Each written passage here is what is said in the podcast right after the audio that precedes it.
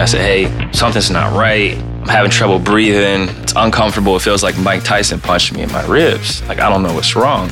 I've never had this type of feeling before. It feels like I'm having a heart attack, but it's the right side of my body. Something's got to be wrong.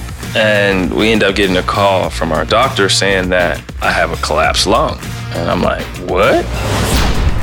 We have a very special guest for you guys, a good friend of mine and a great player, DeMar DeRozan. My entire life, so I was 19 years old, I was fighting for a better life, but not just myself and my family. I know it was like not to have lights, to have to have candles throughout the house. I remember not having a refrigerator and needing to get ice these things I carry with with everything I go through that keeps me humble. You know, that's what shaped me. That's what keeps me motivated and driven. You got to give us your best Drake story. He gave us one of his albums before it came out and gave it to us on the USB. And we took it back in the middle of the night, blowing this thing up like, bro, you need to take this back because we don't even want to be responsible for it. It felt like we had like a nuclear code in our hand.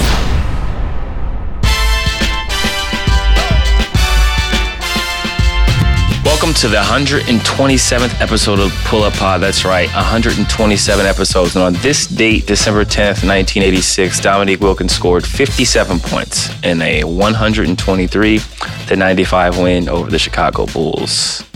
Did Dominique's dunking ability overshadow his overall greatness as a player? I don't think so. I think the fact that he could dunk just kind of elevated who he was as a player and kind of elevated his profile. I think the fact that he was able to compete in a dunk contest against Jordan and go dunk for dunk, tat for tat, essentially, while also averaging 20 plus points per game, while also being able to average, you know, 25 to 28 points per game after the yeah, I think he had the Achilles injury. He recovered from it and and was killing. I think all those things kind of shows how great of a player Dominique Wilkins actually was. All right, I'm currently recording this on a Thursday. You're going to be listening to it on a Friday. And I wanted to address the injury situation. Obviously, uh, for those that don't know, I was diagnosed with pneumothorax, and I'm going to take you through, you know, this journey with me, basically.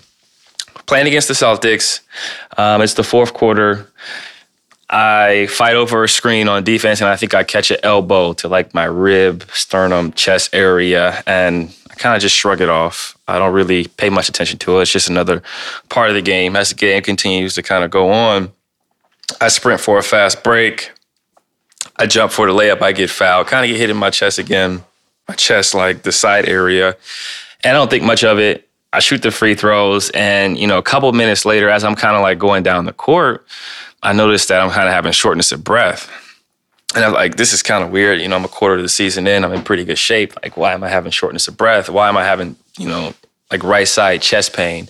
But also my like right rib area uh, just is is uncomfortable and kind of painful.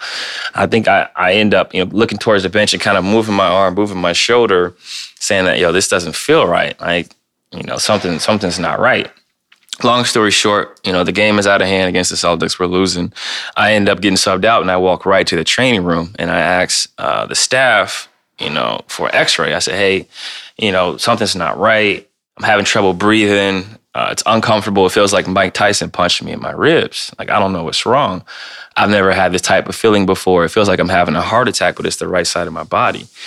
And our staff agreed, like, let's get an x ray. Like, we need to kind of get this checked out. Long story short, I get the x ray x-ray comes back negative no fracture. And i'm like this is weird. This is you know something's got to be wrong. It's pretty painful. It's obviously there's that breathing component of you know shortness of breath uh, kind of wheezing whatever whatever the case may be. When you fast forward you know throughout the process um, i get some treatment. I kind of go through the process of you know treating you know what we all thought was bruised ribs. And we end up getting a call from our doctor saying that um, I have a collapsed lung. And I'm like, what? A collapsed lung? Like, they, they actually use the term pneumothorax. And I look it up, like, what is pneumothorax? Like, what does that mean? And what does this mean for like my health long term in my life? And I Google it and it comes up pneumothorax is an abnormal collection of air in the pleural space between the lung and the chest wall. Symptoms typically include Sudden onset of sharp one sided chest pain, check. And shortness of breath, check. In a minor case, one way valve is formed by an area of damaged tissue, and the amount of air in the space between the chest wall and the lungs increases. This is called a tension pneumothorax. This can cause a steadily worsening oxygen shortage and low blood pressure. This leads to a type of shock called obstructive shock. I don't think I got to that point, but I was very shocked to find out that, you know, I had a partial lung collapse and that I was having chest pain, you know, similar to a heart attack. Although I've never had a heart attack, I imagine it's, you know, close in the in the, in the feeling aspect of it. And you know, I've been meeting with specialists, meeting with doctors, you know, the last couple days to kind of learn more about this and obviously kind of tracking you know my progress seeing how everything is. And the good news is based on you know images i received on saturday and images i received on tuesday it's already 20% better. And you know we're heading in the right direction with some rest. And i'll start respiration therapy um, tomorrow. But needless to say i'm healthy. I'm doing okay. Everything is healing the way it should be. And uh, at some point they'll release a timetable for my return. But right now we're just kind of researching and playing things by ear. But I was very nervous about it. I was very worried. Obviously, there's a lot going on in my life. Um, on the court, off the court, in my family life. And last thing we needed was, you know, this freak incident, you know, occurring uh, due to what we believe was an elbow um, coming to towards my my chest area that caused uh, this situation to happen. But I'm thankful. Um, I've been praying as I always do, and I'm thankful that everything will work out the way it's supposed to, and that I'll be able to return to playing the game I love and be able to continue to um, obviously be a basketball player, a son, a husband, a father, brother, friend, all those things. So, just kind of it paints the picture of uh, how precious life is and how you always have to keep perspective and really just take advantage of each day because as we've seen you never truly know what's, what's going to happen in this world. So that would be my my two cents is to really maximize your your your days and really maximize your time because it is very very precious. Fast forwarding i talked about a lot of things happening in my life on and off the court. The blazers have been a huge hot topic in the nba media. Obviously neil was fired. There's a lot of trade rumors. There's a lot of anonymous reports. Um, I'll just say this. Obviously, the Neil firing has already happened. There was an investigation, internal investigation, and uh, it turned out that you know there was some code of conduct issues to where he was fired. I think I went on record saying that you know Neil was great to me, my family. We have have and had a great relationship, and I'm thankful that he took a chance on me. I'm thankful for everything he's done for me and my family. And obviously, what's happened is, you know, not ideal. It's very unfortunate. Um, there was an investigation. It's very unfortunate that there was, you know, allegedly misconduct in the workplace that led to him being fired, which is, you know, never ideal. And, you know, it's, it's tough that people have had to go through whatever they've had to go through in the workplace. Um, the, the results of the findings weren't released, so I'm unsure of exactly, you know, what was going on, but it's very, very unfortunate looking at the situation as a player, I've been involved in trades before, so I'm kind of used to that aspect of things. I think, you know, for me, it's just more so about controlling the controllables, you know, focusing on, you know, first and foremost, my health, focusing on being the best version of myself, and then also focusing on my game and, and returning to, to form. I think it's no secret we haven't played well as a team. It's no secret I haven't been great as a player as of late. And I think, um, that's played a factor in all the things that we're going through right now. I think winning cures everything. And the fact that we've been losing, the fact that we've been injured, the fact that we've been banged up, and we've had, you know, probably the most tumultuous season in my career as an organization. I think all these things are a huge factor in why we're a topic of discussion literally every day. We went from the most consistent organization in the NBA, you know, eight straight trips to the playoffs, same coaching staff, same GM, same front office, um, essentially the same organization from a top to bottom standpoint of operations to new coaches, president steps down, GM is fired, Dame gets injured. There's all this speculation. There's all these rumors. Trade this guy, trade that guy. He's not happy. This person's not happy. And I think I'm getting a, a, crash course on what the NBA is actually like. You know, this is my first year as the president of the National Basketball Players Association. This is us, you know, playing a season in the midst of COVID. This is us playing a season, my first season, where we've lost staff members. And I think I'm definitely getting a crash course on, on life in the NBA. But I think we're handling things to the best of our abilities. And I think going forward, um, we'll definitely be better as a team. Guys are starting to get healthy. I'll be healthy again. Um, and I think a lot of what we're going through now will be forgotten. especially if we're winning. But as I said before, it's it's all a part of the process, it's all a part of, you know, being an NBA player. It comes with the territory. You have to be mentally tough. Your family has to be mentally strong because they're going to have to deal with a lot when they turn the TVs on and when they sign into their social media. But I think uh, a lot of players have said it before on the record. You know, being involved in trades is is, is a part of the job, but um, I think the fact that you're in rumors, I think it also means that you have value, which is important. Um, you you would like to have value as a player. You like to be wanted. Uh, but for me, I've, I've, gone on the record saying it. I'm very comfortable here in Oregon. Oregon is my home. Um, this is where I'll raise my family. This is where um, I want to be. And I think I've showed my allegiance to the organization. And I think they have continued to show their allegiance to me um, based on how I've been treated uh, throughout the entirety of my career. But as we transition, obviously we're going to be having a special guest on the Pull Up Pod, and I think the league as a whole has gone through a lot. You know, with, with COVID, with injuries, um, with health and safety protocols. I think LeBron went through it not too long ago. I have someone coming on the podcast that's that's currently going through it. There's a lot of teams, um, staff, organizations that are going through you know the rigors of a season in COVID. And I think one of the great things about being on the Players Association uh, all the calls that that kind of go into basketball and the competition committee and making the game better is that we have to vote and decide on a lot of things. And I think the fact that we were able to vote and decide on more testing around the holidays was extremely important, extremely vital because just think about all these cases that are popping up that we wouldn't have been aware of. And I think the fact that we're continuing to collaborate with with doctors, with scientists, with people who are involved in, in medicine allows us to make more informed, uh, better educated decisions. And uh, I'm wishing everyone out there that's going through different things, you know, the best of luck, and obviously, you know, protect yourself during the holidays um, because people are going to be traveling. It's flu season. Families are going to be exposed, and this is another, you know, situation in which there are, you know, different variants evolving. So protect yourselves, and um, continue to really enjoy your time here on Earth. Coming up next, we have a very special guest for you guys, a good friend of mine and a great player having one of the best seasons of his career, DeMar DeRozan. But first, make sure you're following the show on Apple Podcasts, Spotify, or wherever you get your podcasts.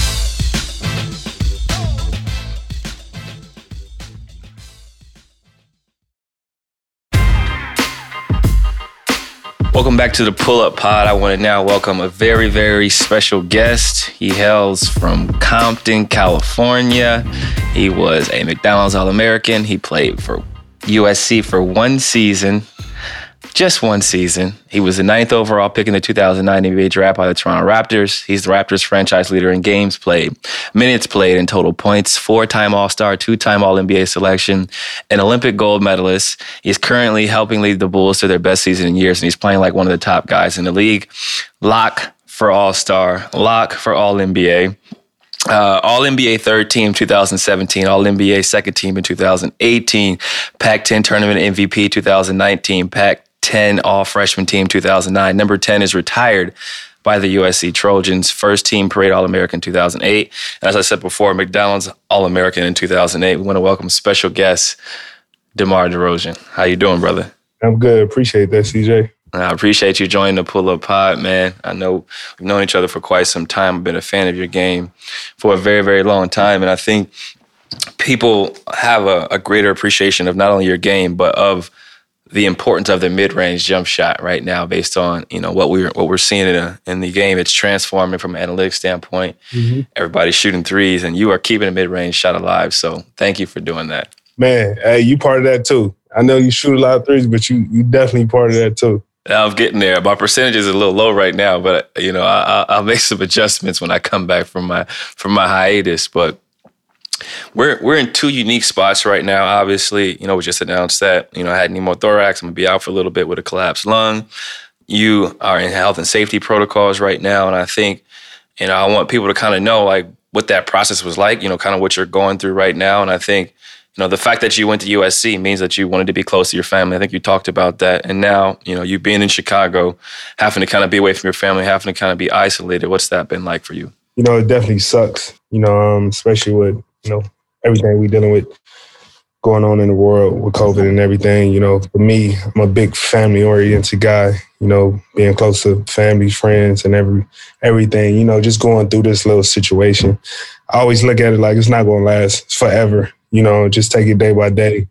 Um, you said even before we got on here, we don't get that much downtime as it is. So sometimes you just take it, take it in, kind of reflect, and kind of just sit back and look at things you could be better at, things you want to do do better at, such as with the season, something personally, um, and sometimes just to relax, sit back and just chill and kind of deject from everything that's going on with our mind always working on work, work, work constantly. Sometimes just be cool, just sit back and throw on, you know, some cartoons and be a kid for a couple hours. You know what I mean? So that's kind of things I do to keep my mind, you know, occupied.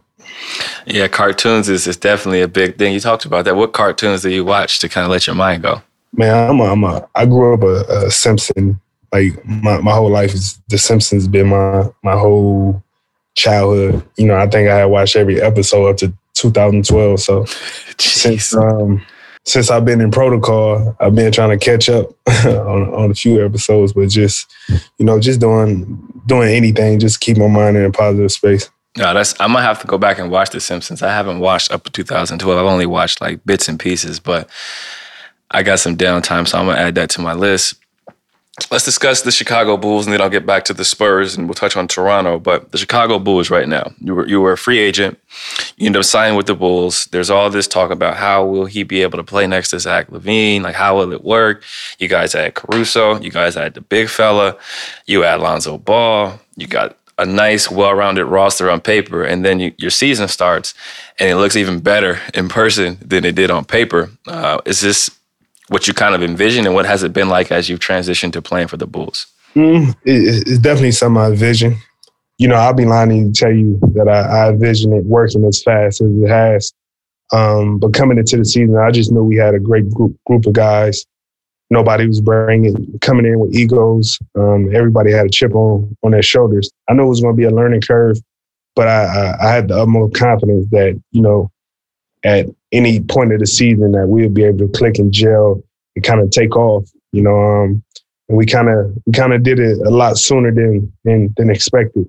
You know, um, and that's a credit to you know the coaching staff. Coaching staff been great. Um, players is is awesome. You know, and every single day we just trying to figure out how we could be better. You know, and it's great when you have a great group group of guys like that. Yeah, I, I seen you guys briefly in Philly, I believe, in the hotel, and you could just tell like you guys got a good group of guys. Everybody gets along. Shout out to Zach. He bought some of my wine. I know you don't drink. Oh, yeah, yeah, he loves wine. Yeah, yeah. I was gonna say, I know you don't drink, but he bought a lot of my wine. So shout out to him, man. Happy for him having another great season, and uh, good to see things going so well for you guys. Um, looking at obviously the transition, you go from you know San Antonio to Chicago uh, in the middle of COVID, obviously having to move and kind of do those different types of things. How settled in are you in Chicago? Do you have any restaurants you you you would recommend? Because I know we haven't played there yet. Uh, what's your what's your vibes in the city and how you've adjusted there so far? It's been great. You know, um, definitely a sports city, you know, with all facets of sports from baseball, football, basketball. Um, it's been great, man. It's just one of those cities to where it could be so overwhelming, especially with me coming from San Antonio. It was such a chill city. Um, now coming to a big market city with countless things to do, from restaurants to you know you name it, it's, it's something going on in the city. And you know, for me, uh, I I really haven't got got out much like I wanted to to experience the food, but I definitely plan on it. I've definitely been taking notes from a lot of guys. You know, Jimmy Butler gave me a couple restaurants he recommended that that I, I definitely want to try out. So for me, it's just you know I'm I'm kind of taking it slow motion, learning everything, learning my ins and outs. I'm still trying to get my directions down, getting from the airport to home. So I'm still using the phone and everything, but know, um, it's been great. Yeah, that that's one thing that I didn't even factor in is, you know, you get used to doing the same stuff every day. Like I've been in Portland so long. I know where to go to eat at. I know where to tell people to, to go to do this at. I know all the shortcuts to the airport when there's traffic. I know how to take the back roads. So having to relearn that stuff, I, I, I didn't even factor that in. That's that's a whole nother game changer. I want to go back to your summer, right? Mm-hmm. Uh, you spent you spent most of your summer at home in California. You know, born and raised in Compton. You work out with uh, Dribble Too Much. Dribble Too Much, yeah. Dribble Too Much. You've been working out with him for some years now. Mm-hmm. Was there anything different in your, not your approach, because I know you probably approach every summer the same, but was there anything different in your preparation from a standpoint of maybe I see you shooting a little bit more threes, you know, a little bit more, but you still sticking to that mid range. What was your summer work like in terms of what you were working on and how you felt like that was going to translate to playing with the Bulls? Obviously, my, my three years in San Antonio was a different type of learning experience at my career at that point. You know, um, my first nine years of, of kind of being an athletic scorer, um, you know, when I made that trans- transition to play for the Spurs, it kind of opened up a different vault of my knowledge of basketball that I really had to tap into. And that helped me expand and understand the game from a different perspective of understanding, you know, how to manipulate the game a little bit more, um, not just rely on, you know, your athletic abilities, shooting, shooting, shooting, shooting, and, and, and try to find a rhythm through that. For me, it was kind of, you know, Pop put me in a position to understand and pick and choose my spots, how to manipulate the game throughout the first quarter, second quarter, second half, how to break down defenses in the fourth quarter, double teams, uh, moving without the ball. So many elements of my game that I didn't use my first nine years kind of came into play my three years in San Antonio. So three years of that now coming into a season where I have a new opportunity for the first time in my career to pick and choose where I went into play really get an understanding of how a team wanted to play, how they see me fitting. They're just using my overall experience over the time of me just being in the lead and kind of just meshing all. I, I understood my work ethic always going to be there, but for me, it was just unlocking that knowledge that was always there that I didn't know was there. And kind of this summer, I kind of just all put it together. You talk about unlocking your knowledge, kind of spending that time with Pop, I think what people don't realize is how good of a playmaker you are. And I think you were such a good scorer in Toronto. Uh, obviously, living at the mid range, you know, getting to the free throw line, hitting the three if you needed to, dunking on guys that people didn't really get to see. And obviously, you played alongside Kyle, and he was kind of the one that orchestrated the offense. But in San Antonio, they kind of had you as like a point forward, where you was kind of like a lead guard. You know, you initiate the offense, and you could go post up, get your isos in. A lot of pick and pop with LA. I think like you said before, he put you in a position to do that. But you talk about how he unlocked it, you know, from a mental standpoint. What type of conversations did you guys have behind closed doors? I think, I painting that picture of like Papa Hall of Fame coach, how he did this with you in that relationship that you still have today now that you're gone. Yeah, I mean, Pop was one of the ones to where, you know, my first day there, you know, he pulled me to the side and always had that dialogue and conversation about what to do, why to do it, and this is why you should do it. Whatever the situation was. And it kind of made you really think about, you know, situational basketball from that perspective. If it was ISO at the top of the key, if it was elbow, if it's using screen and rolls, if if it's moving without the ball, backdoor cutting, trusting your teammates. You know, he he he definitely challenged you from a different perspective to where, you know, at first it was it was kind of uncomfortable because you know you you get so content with you know I'm like damn I averaged 28 at one point in my career. What else could I you know what I mean? For me I kind of just put my guard down my first day there and listen to everything he said. And it was always that consistently after a good game after a bad game after a good play after a bad play.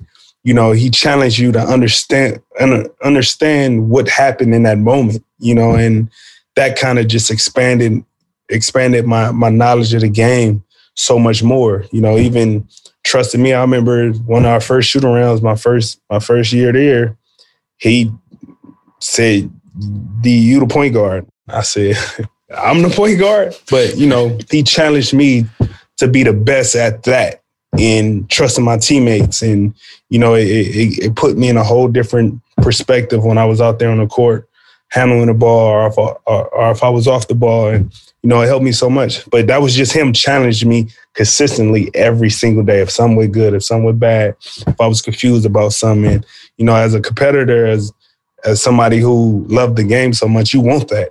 And he brought it, he he brought the best of, of that out of me.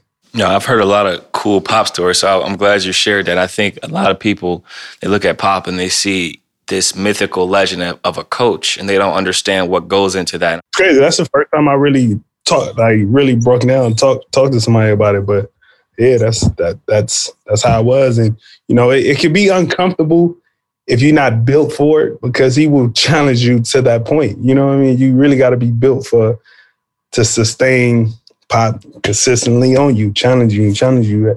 But he always want want the best out of his players, and you know you you understand why he's one of the the goats for a reason. Yeah, absolutely, and I, I think that's cool. Like you talked about, you average 28, so it's like I, am I'm, I'm elite in this category, right? How do I get better at the other things? And you always had it, you just didn't have to use it. And I think that's what people don't understand. It's like a lot of guys are good at a lot of different stuff. They just aren't asked to do that in their team, and they're not put in position to have to do that, so they never show it.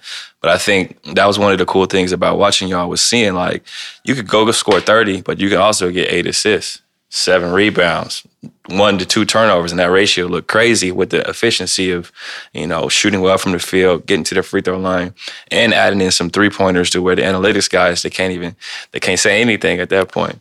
Exactly. Exactly. Yep. Before you went to San Antonio, you were obviously in Toronto, and I'd be remiss if we didn't bring up Toronto for at least a little bit. You know, I think you should get your jersey retired. I think honestly, you, you low key deserve a statue, but. How how have you evolved since that point in time? Not only as a basketball player, but as a man. You know, growing up in Compton, you stay home, you go to USC, you get drafted in Toronto. You know, baby face, short hair. Yeah. Uh, to to the fro, right? You go from baby face, short hair to the fro to arguably, you know, the best rapper to ever come out of there. Man, it's it's it's one of those things that is definitely still evolving because you know like you said, you know, we, we, we had so much success when I was in my days in Toronto, especially, you know, my last five years there. And, you know, you think, you know, this is forever. you know, you start to get to that point to where like, you know, this is a forever thing. You know, you comfortable.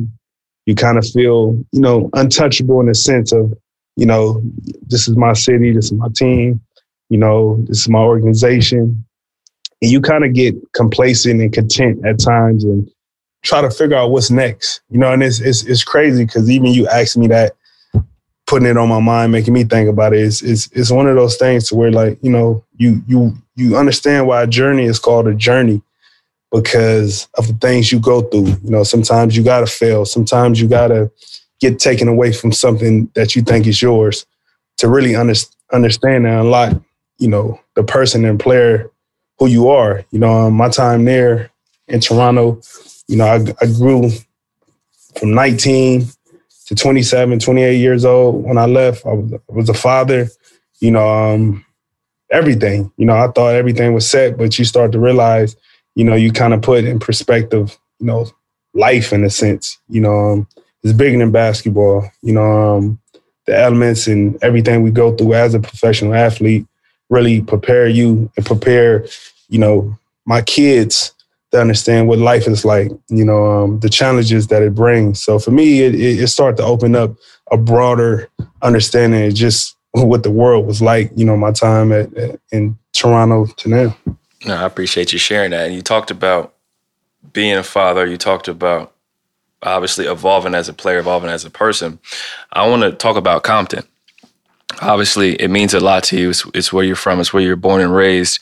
And I'm sure you get a variation of this question very often, but I think people don't understand, you know, how that has shaped your DNA, like who you are. It's not a lot of you. you've been in the league a long time. It's not a lot of solid people out there. First of all, it's not not a lot of solid people in the league in general. And I think the life changes people. I think I can firmly say that the life never changed you. How has growing up in Compton, you know, your your inner circle, how has that shaped who you are today as a player, person, and as a father?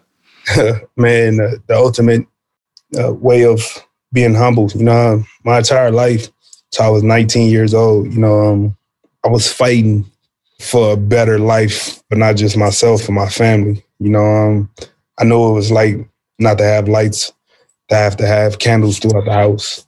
I remember not having a refrigerator and needing to get ice every two, three days to keep whatever we had, whether it was milk, sandwich, meat in a cooler just to stay cool.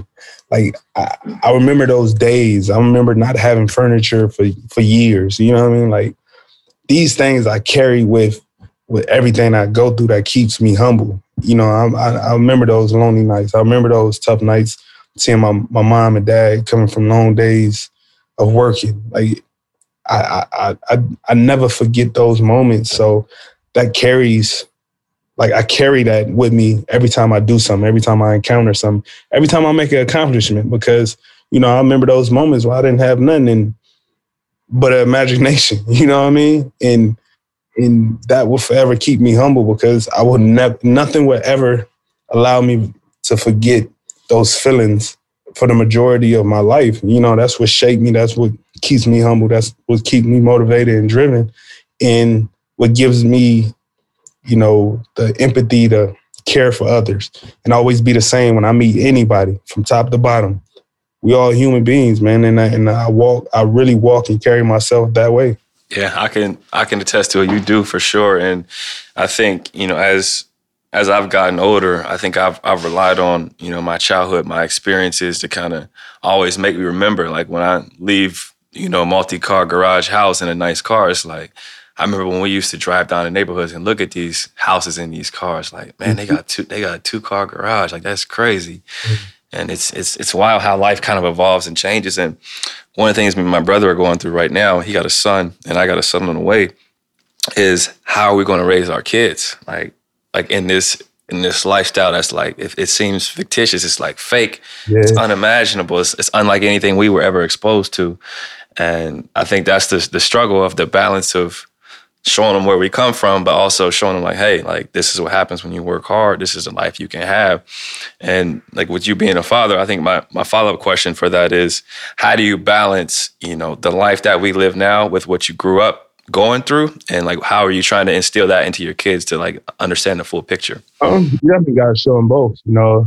Um for me i don't hide anything you know from from my from my kids you know? Um, I consistently you know they have family members you know um, that still live in compton that still you know they they not as fortunate as them you know and at an early age i always put that in perspective for my kids was you know, you you got to appreciate everything you have. You know, nothing comes nothing comes free in life. You know what I mean? Everything work for it. You have a toy, you know, as kids, like I, I, give you a perfect example, right? I always use analogies with my kids to where I say, man, daddy wish I had this toy when I was young. And my, my oldest daughter always used to ask me, um, why you didn't have it? And that's a that's a teaching tool for me in that moment to show them why I didn't have it, you know, and and and give them the example of why you have it. I didn't have it because of this. And teaching that empathy toward to my kids at a young age to where now when my kids get feel like they have too many toys, they try to figure out, well, which one of my cousins don't have toys? I want to give this to them. You know what I mean? Like sharing that with them and, and, and having a, a giving um, emotion and understand understand that everybody don't have everything you may have. You know, um, some kids have it harder. You know, sometimes even my kids saying, "Oh, I got to drink all this water because it's somewhere somebody don't even have a water bottle to drink out of." There, that just shows me at a young age I implemented the empathy in them to understand understand that everybody don't have this option. And I need you to understand that as you grow up, you start to understand, you see, you understand why because this world we live in is a crazy place and not everybody has have that luxury to be able to have anything that they want, you know, and, and it's just a teaching tool and I'm still learning. You know, my oldest is eight years old, so you know, I'm still learning. Yeah, that's a that's a good point. I think I didn't realize certain things until I had to do them or see somebody I love do them. Like we used to not always take our garbage cans to the curb. Mm-hmm. And then my brother became the trash man for a summer. Mm. And he, I went and worked with him, and I was like, oh. Okay, I understand yeah. now. And, and it's just the little stuff of like when you experience it, you go through it, or you show them, or you go do a you know community service event. You really like start to it starts to the light comes on. Yeah. You know, and I think that's that's I'm gonna, I'm gonna take that one with me for sure. I appreciate you sharing that, gem. Yep. On to more Compton related things. The history of Compton is obviously known to produce athletes, right? Mm-hmm. I want to know who's the best player to never that didn't make it from Compton, and a list of your favorite players uh, to ever come through Compton in terms of how that influenced you, either as a person, as a player, or in your game in general. Because I, it's an Earl Manigault in every city. Yeah, man, I, I I'm gonna start with who who's somebody I admired from Compton that that you know I don't even think many people know this story that kind of motivated me and helped me a lot more than I probably even have told him in person was Tayshaun Prince. Um, his dad and my dad were close friends. So when I was a kid, this one he was even in high school at Dominguez before he even went to Kentucky. My dad used to go over his house and you know just talk, shoot the shit with his dad. And I used to go in the backyard and play in Tayshaun Prince's backyard, shooting shooting baskets, shooting around, shooting around. He always used to come back there shooting. So by the time he went to Kentucky, I used to watch Kentucky play all the time because that was somebody I could, I could, I felt like I could relate to because one, he's from my city. I've been up and close and personal with him. I seen him now. He's playing early in the morning at Kentucky on on a Saturday. You know what I mean? So now when right. he come home in the summer, I'm I'm at his backyard watching him play, and I'm watching him play. I see him get drafted, go to Detroit, and it became such a motivational factor of me just wanting to be someone someone to make it out of Compton too. So Tayshaun Prince was definitely one of the ones that admired me, that motivated me, that that that was somebody that I, I really looked up to um, young. As far as players that man, so many, so many guys that I played against that was from Compton from middle school to high school that that was amazing. Like I, I give one, I give, I give one example of a guy who didn't make it. His name was David Hamilton, who went to Compton High, right? They used to call him Super Crip. So when I was young, I remember um, hearing about David getting shot. He got shot in Compton High, had a playoff game the next day. He had got shot the, the night before. So he gets shot, and it was just a, a, a big old thing. Like, damn, he got shot. He's not gonna play. He gets shot. He plays in the playoff game the next day after getting shot the night before. Wow. True story. True story. But he was one of those guys that was amazing. I'm talking about could do everything on a perimeter, athletic, shoot, score, but it had the toughness to him that just took him to another level that just brought that intimidation factor on the court. And I mean, he had one of the coldest names being from Compton was Super Crip. You know, like he was one of the coldest, man. Like, so I, I probably have to go with him, David David Hamilton. That's a killer story, and that name. I never even that story. Yeah, that's crazy. That name is. that name is. That's a ill name. That's a sick name. I like it. Anybody from Compton know, another story. Nah, it's it's funny because like everybody's neighborhood, right? It's like I wasn't the coldest in my neighborhood growing up, and you, yeah. you see all of these kids, and you talk about like it's opportunity, it's exposure, it's guidance. You know, everybody's missing one thing that kind of like deters them from from making this. Like I'm I'm lucky to be here in the league. I'm lucky to be here sitting here talking to you. Um, and I just had a little bit better guidance. I just I did some stuff and didn't get caught. you know what I mean? Like that that plays a factor too. Like I just didn't get caught messing up. That's a big factor. Think how much people don't realize it's a lot of luck that come into play. You know what I mean? It's right. just not always just talent because there's so many people that's talented, but they unlucky.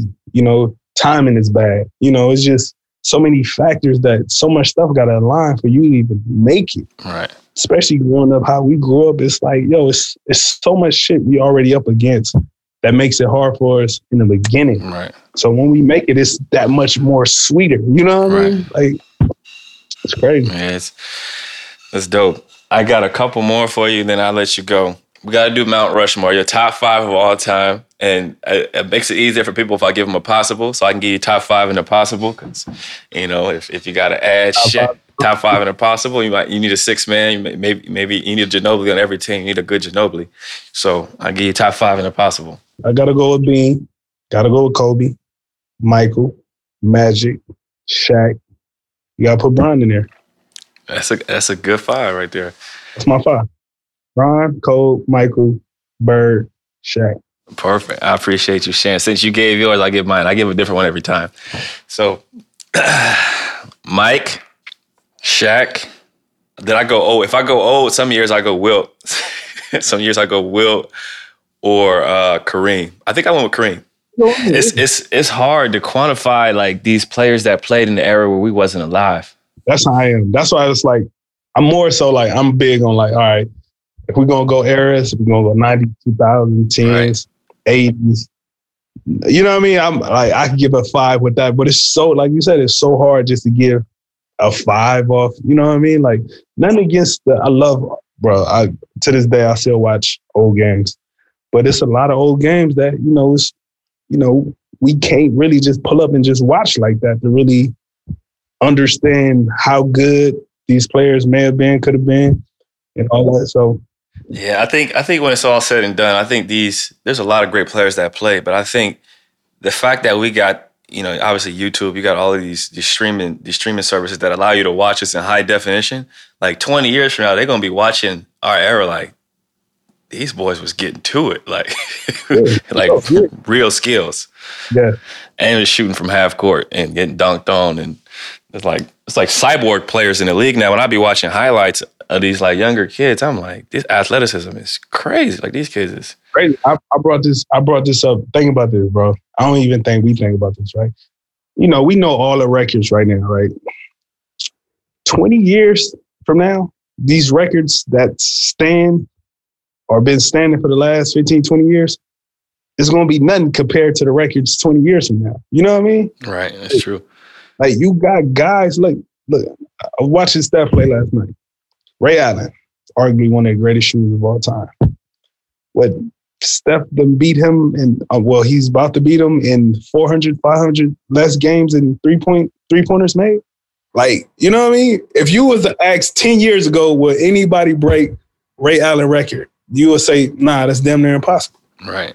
It's crazy. You know what I mean? So that's how I always look at the game, how how crazy it's evolving to all the how, how athletic these guys is, how they coming in shooting from anywhere to floor. It's it's crazy. It's just it's crazy. It's crazy. Yeah, these they training earlier and earlier, and and it shows. I got two more for you. Before we go, you got to tell me the Drake story, but I'll save that for last because Kyle Kyle shared a Drake story about the Wraiths. And then we got early season awards. So we'll do that first. Early season awards. I'll go first. All right. All right. Rookie of the year. I'm from Ohio, so I got to go with Evan Mobley. Uh, he went to SC. SC, I'm with you. I'm with you on that. Yeah. He went to SC. He's special. I, I talked to I talked to Ed the other day. He can do everything. Mm-hmm. He can shoot. He can guard one through five. He's selfless. Um, he blocks shots. He rebounds. He's efficient, and he got real skills. Like I was watching him. He got he got pivot game. Mm-hmm. He got back to the basket game. He got touch. He makes his free throws. Mm-hmm. I was like, he should have been number one pick. No question. Um, respectfully, he should have been a number one pick. Um, defensive player of the year. I'm going to go Draymond because of how well the Warriors are playing. They went from you know bottom tier. Uh, they was getting dogged in the media to 20 wins in their first 24, 25 games. So I think Draymond defensive player of the year. I agree with you with that. I give it much as I can't stand him, but I give it to him. You're not alone. I lost to them a lot of times. They cost me a championship, if I'm being honest. Um, MIP. Mm. Uh, that's tough. I think Miles Bridges. Yeah. Yes. I think Miles Bridges because he Miles is bro. I, I, I love watching Charlotte play because of Miles Bridges. I'm not even gonna lie. Yeah. Just the confidence he he's playing with, how aggressive he is and he exciting to watch. You know what I mean? Like you got to go with Miles for sure. Charlotte, I, Charlotte is going to have to come out the pocket. I think they offered him 15 million a year. They're gonna have to. Yeah, he bet on 20. He's showing it. Now I love it. I love it. yeah, he rolled the dice, Freddie VanVleet style, and, and he hit sevens. Coach of the year, Billy Donovan. I see you. Uh, that's a good one this health this health and safety protocol is is putting a damper on this. But when y'all get back, y'all had some more players going today. I think. Yeah. I think you seen it on Twitter. But y'all y'all been without Vooch most of the year. He came back, and then a bunch of y'all fell in. But I think He got a he got a shot. He got a shot. I think it's going to come down to him. I think Kerr and if Cleveland can make the playoffs, Yeah. I think he got action. Yeah. Yeah. If Cleveland gets into the playoffs, I think he got action because I don't. I think projections, Vegas odds probably had them 20, 20 wins, probably twenty five wins. Yeah. You got it. MVP. Um, well, you gotta get out of hell of a safety protocol, but you got action. You got action. you got action on the MVP tip. I've been watching. You got real action, leading NBA in fourth quarter scoring. Steph got action. If they win, if they win sixty five games, You, you got to give it to Steph. He's he's incredible, bro. Like what what Steph is doing right now, it's no like you said, nobody would have picked Golden State to be where they at right now, especially without Clay. yeah, You know how scary it's gonna be when Clay get back, and how much more that's just gonna open up open it up for Steph. So yeah. I I told my uh my brother, and I think I told Rich this last year.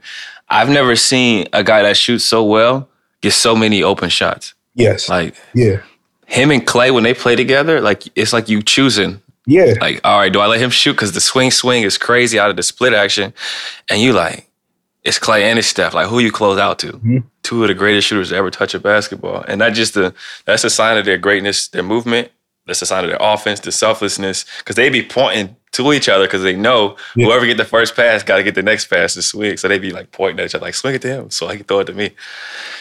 But no, that's you're right. And we in the West too. that's. Hey, trust me, I dealt with it for three years. The West ain't no joke. Yeah, it's, it's it get real in the field. But y'all, the East is deep. The East Oh, is yeah, deep. I think the East, the East.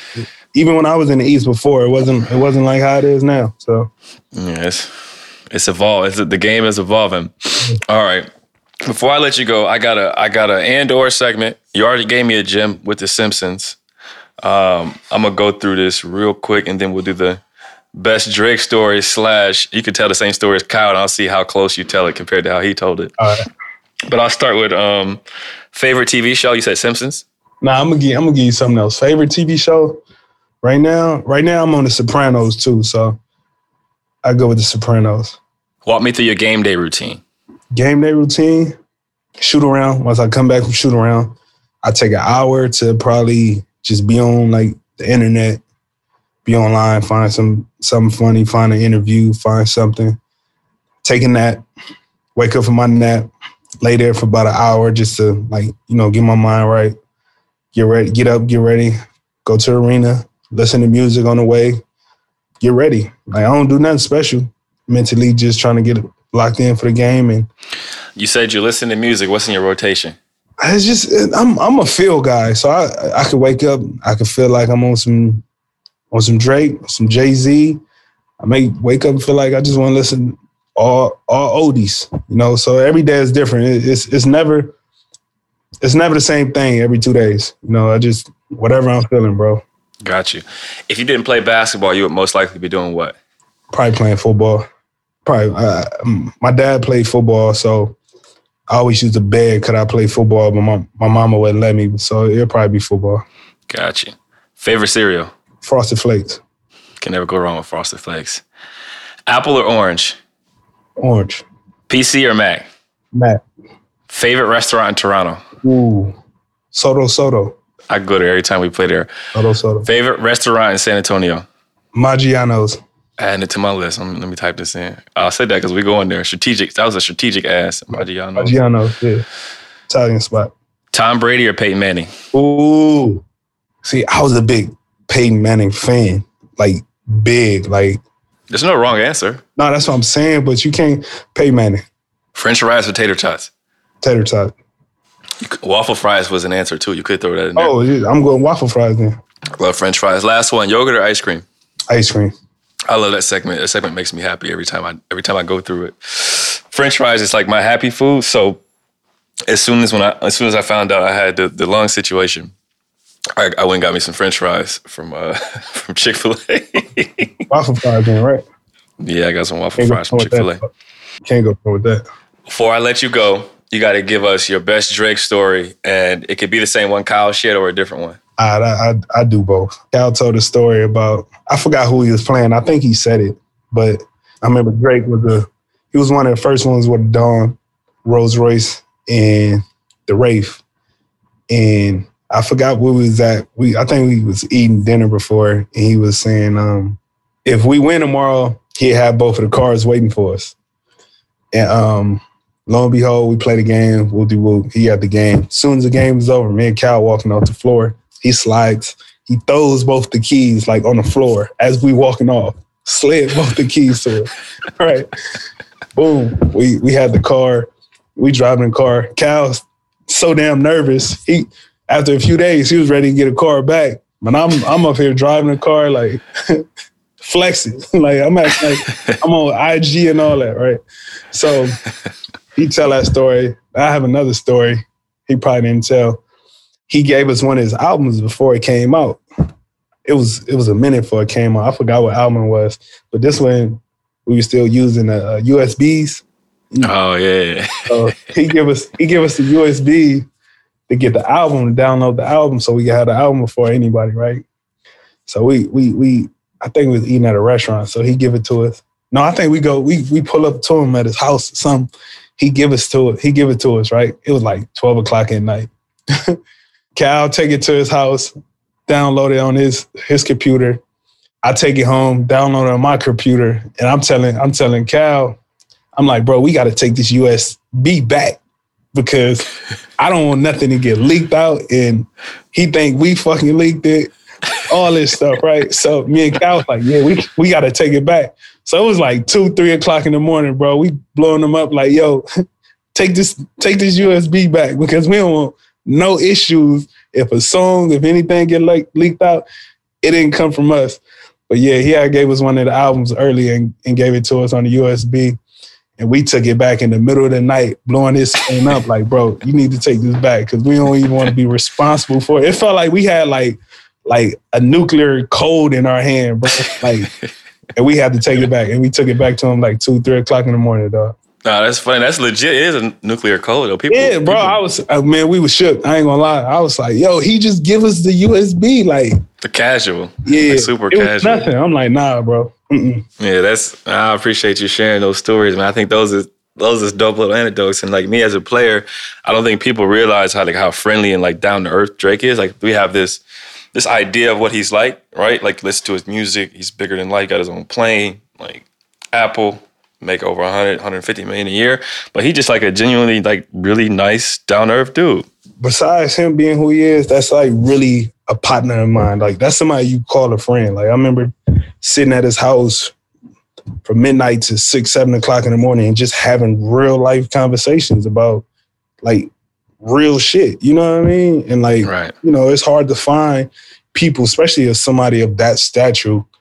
just to take the time out and just, you know, shit, they just as normal as, as us, you know what I mean? And right share those moments, have those moments is is is, is definitely dope, man. no i appreciate you sharing for the sake of keeping it under hour i'm gonna ask you one more question what is the best kyle lowry story you can you can have because i know kyle gonna listen to this Oh, this is Uh, a good one. the best kyle lowry story because i know kyle gonna listen to this Oh my God, I got so many of these.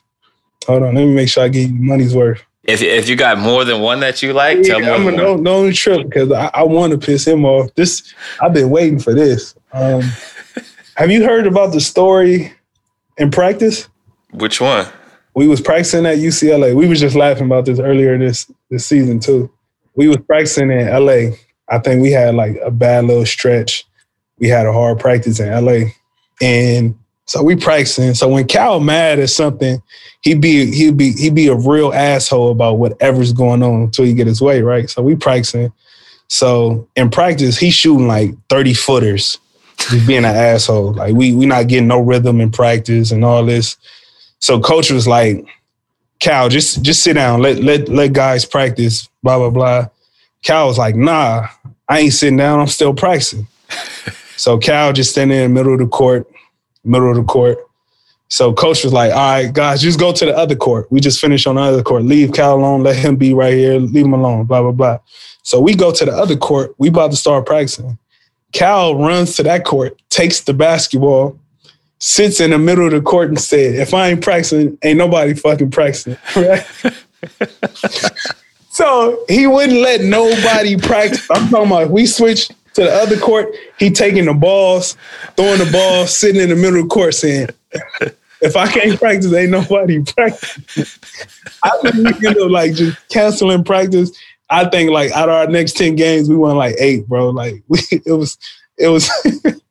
That's hilarious because Kyle's so mild mannered. You don't, bro, you don't no, picture him no, doing nothing like this. That's he's not like he playing the game, bro. He's but he'll do that and it brings the best out of us, coaching staff and players. Right? He used to do that a lot. I I tell you another story. We was at training camp.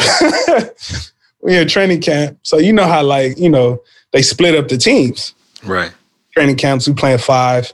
You know, we doing like situational stuff um, throughout practice. So one of the coaches was coaching, and Cal was like, "Why would we run that? Blah blah blah. Why would we run that? I don't want to run that." So the coach was like, "What? You want to drop the play?" You know, asking him rhetorically. Cal's like, "Yeah, I want to drop the play." Snatched the, the board from him, started drawing up a play. They kicked him out of practice. I swear it was the funniest thing in the world. It's a funny thing, but that was Cal.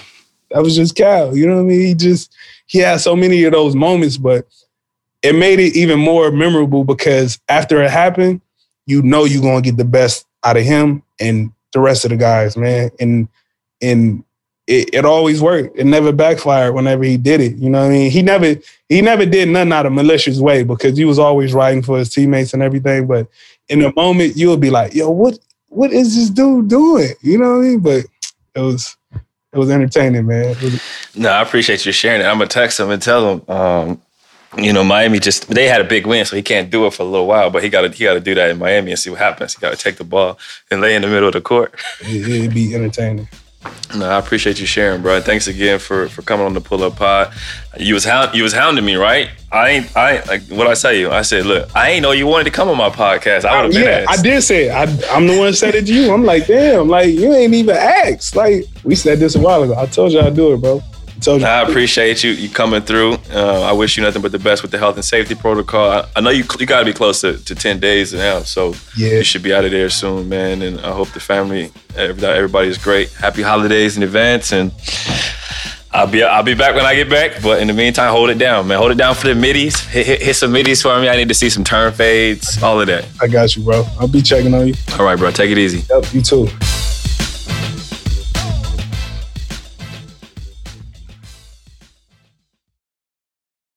Once again, we want to thank my friend DeMar DeRozan for coming on the Pull Up Podcast, shared a lot of gems with us, a lot of personal stories and things that he hasn't shared with anybody else. So I want to thank him and wish him nothing but the best as he continues to maneuver health and safety protocols. Now it's time for the wine segment, so please cue the wine music. Obviously, I'm on the mend uh, right now, recovering, getting ready to return at some point, but first going through the rehab process and education process. It's clear I'm going to need to watch a lot of TV shows. It's clear I'm going to watch a lot of basketball. And it's also clear I should drink a little bit of wine. Most recently, I cracked open Pyramid Valley Vineyards Field of Fire Chardonnay, a 2016. Um, I actually bought this wine at Food and Wine in Aspen over the course of the summer. It is a very, very good wine. A very, very good price point varies, but this one is probably in that $70, $75 range. Um, they have wines from 40 all the way up to over 100, but this was more bold than light, more dry than sweet, higher in acidity. Um, and for those of you out there that aren't familiar with that, that just means it's going to make your mouth water a little bit more. There was minerals, stones, honey, um, definitely hints of lime, uh, citrus, a little bit of oak, butter, vanilla. I actually drank this uh, as I watched the Warrior Blazer game, and as they talked about Steph breaking the record, which he did not because we was locking up. But in any news, it is a New Zealand Chardonnay, um, among the top 11% of wines in the world. And you can pair it with fish, salmon, tunas, um, pork, vegetarian type meals, poultry, or you can drink it with popcorn or with nothing. But I definitely highly recommend that. Check it out. Very good stuff there. I appreciate all of you tuning into the Pull Up Pod. Please hit the show up on social at Pull Up Pod on Twitter and Instagram. Share the show with a friend and tell that friend to tell a friend. And as the saying goes, don't forget to pull up.